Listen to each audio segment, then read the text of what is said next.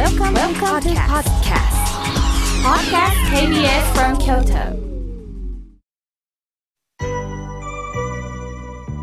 さあ、お正月はじめに皆様方からたくさんのメッセージをいただきました。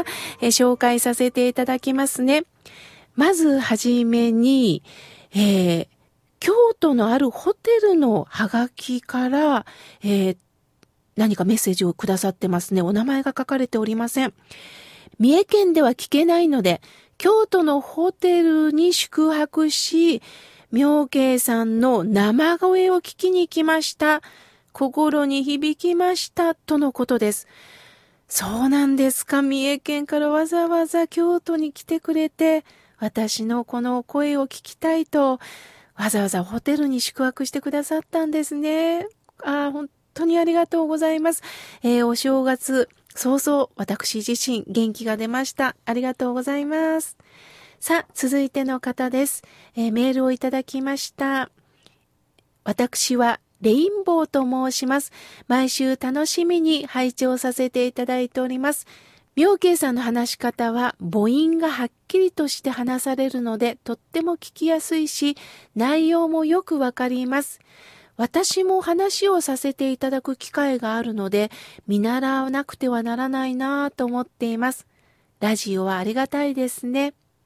実は私は途中から全盲になった63歳ですとのことです。そうですか。だからこそ耳が頼りで、そして一生懸命に聞いてくださってるんですね。実は私の大親友にT さんという全盲の僧侶がいます。彼は毎週図書館に行くのが楽しみで、音訳さんにいろんな本を読んでいただいてるんですが、彼は僧侶です。真宗聖典といいまして、親鸞聖人が生きるよりどころをいろんな先輩方の僧侶のお言葉を引用したり、また親鸞聖人のお言葉をその聖典でもって表現してくださってるんですが、それを読んでいただかないといけません。音訳者さんに真宗聖典読んでくださいとお願いするんですって。すると音訳者さんも、実は真宗聖典なんか読んだことがありません。その時の担当の方が元、アナウンサーで60代の方です。アナウンサーを退職なさって音訳の、ボランティアをなさってるんですね。私も読んだことないけど一生懸命読ませてもらいます。しどろもどろで一生懸命に真宗聖典を読まれて、その方には毎週毎週もう何年間も読んでいただくうちに、音訳者さんは親鸞ファンになったそうです。最近その音訳者さんがいないそうです。T さんは最近なんであの方いないんですかって聞くと、あの方は病気になって今入院なさってるんです。でも T さんにメッセージを寄せてくださいっておっしゃってましたよ。私は音訳を通じて真宗聖典に出会い、親鸞聖に出会い、病気が病気という怖さではなくなりました。しっかりこの事実を受け止めて、そしてあとはお任せして、堂々と入院してまいります。そうおっしゃってましたよというメッセージを聞いたそうです。T さんはとっても嬉しくなったということです。いろんなところでご縁がつながってるんですよね。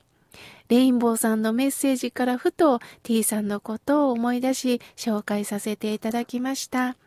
さあ、続いての方です。福井県より春さんからいただきました。京都も本格的な冬ですよね。昨年はあわら市での公演お疲れ様でした。生の声でのお話は直に心に伝わってきて大変良かったです。蓮如上人ゆかりの地で妙慶さんの講演を聞けたのもご縁でした。ラジオをお借りしてこの場で改めて御礼申し上げます。ラジオの裏話なんかも聞けてとっても楽しかったですとのことです。そうなんです。私も講演でこの心が笑顔になるラジオのことをお話ししてるんですが、いろんな方の、リスナーさんのお話とかスタッフの方のお話とか番組を作る中でのいろんなね、苦労話もお話をしております。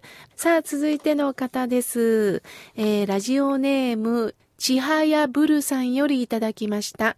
みょうけいさんおはようございます。いつも楽しく拝聴させていただいております。先日家に帰ったら KBS さんからなんと井村屋さんの羊羹がたったという、お知らせで家族みんなで美味しくいただきました。これから寒さが厳しくなりますが、妙見さんはじめスタッフの皆さん、お体に気をつけて番組を続けてくださいとのことです。そうですか。よかったですね。これからも、笑顔になっていただきたいと思います。応援ありがとうございます。続いての方です。かずえさんよりおはがきをいただきました。いつも自然に顔がほころびます。本当にありがとうございます。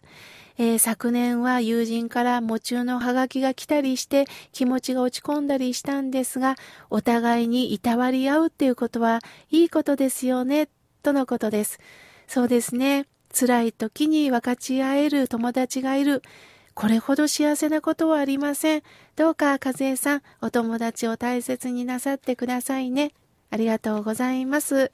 さあ、続いての方です。さよこさん、いつもおはがきありがとうございます。はがきでいろいろとみょうけいさんにお礼を出したいんですけども、なかなかとできず、会場にも行きたいんですけれども、なかなか行くことができません。友達に頼んで、このハガキをポストに入れてもらってますとのことです。そうですか。さよこさん、どうか焦らずに、ぼちぼちとやってまいりましょうね。ありがとうございます。続いての方です。すいたのお化けの九太郎さんよりいただきました。いつもみょうけいさんの素敵な番組を聞いて、心が癒されております。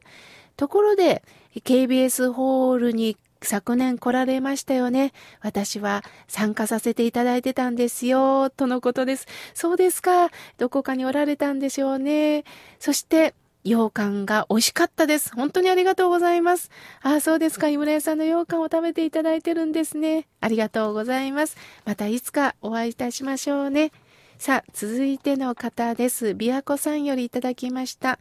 みょうけいさん、スタッフの皆さん、明けましておめでとうございます。昨年はサンクス65でみょうけいさんに会えましたよ。ありがとうございます。とのことです。ああ、そうですか。こうして駆けつけてくださり、ラジオも聞いてくださり、心もほっとしたと言ってくださり、その言葉で私自身もほっといたしました。続いての方、れいこさんよりいただきました。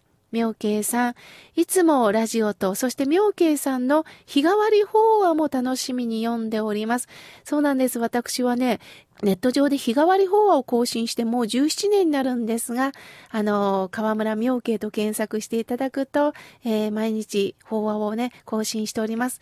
その中で妙慶さん、除夜の鐘がもう疲れることがだんだん少なくなったと書いていましたよね。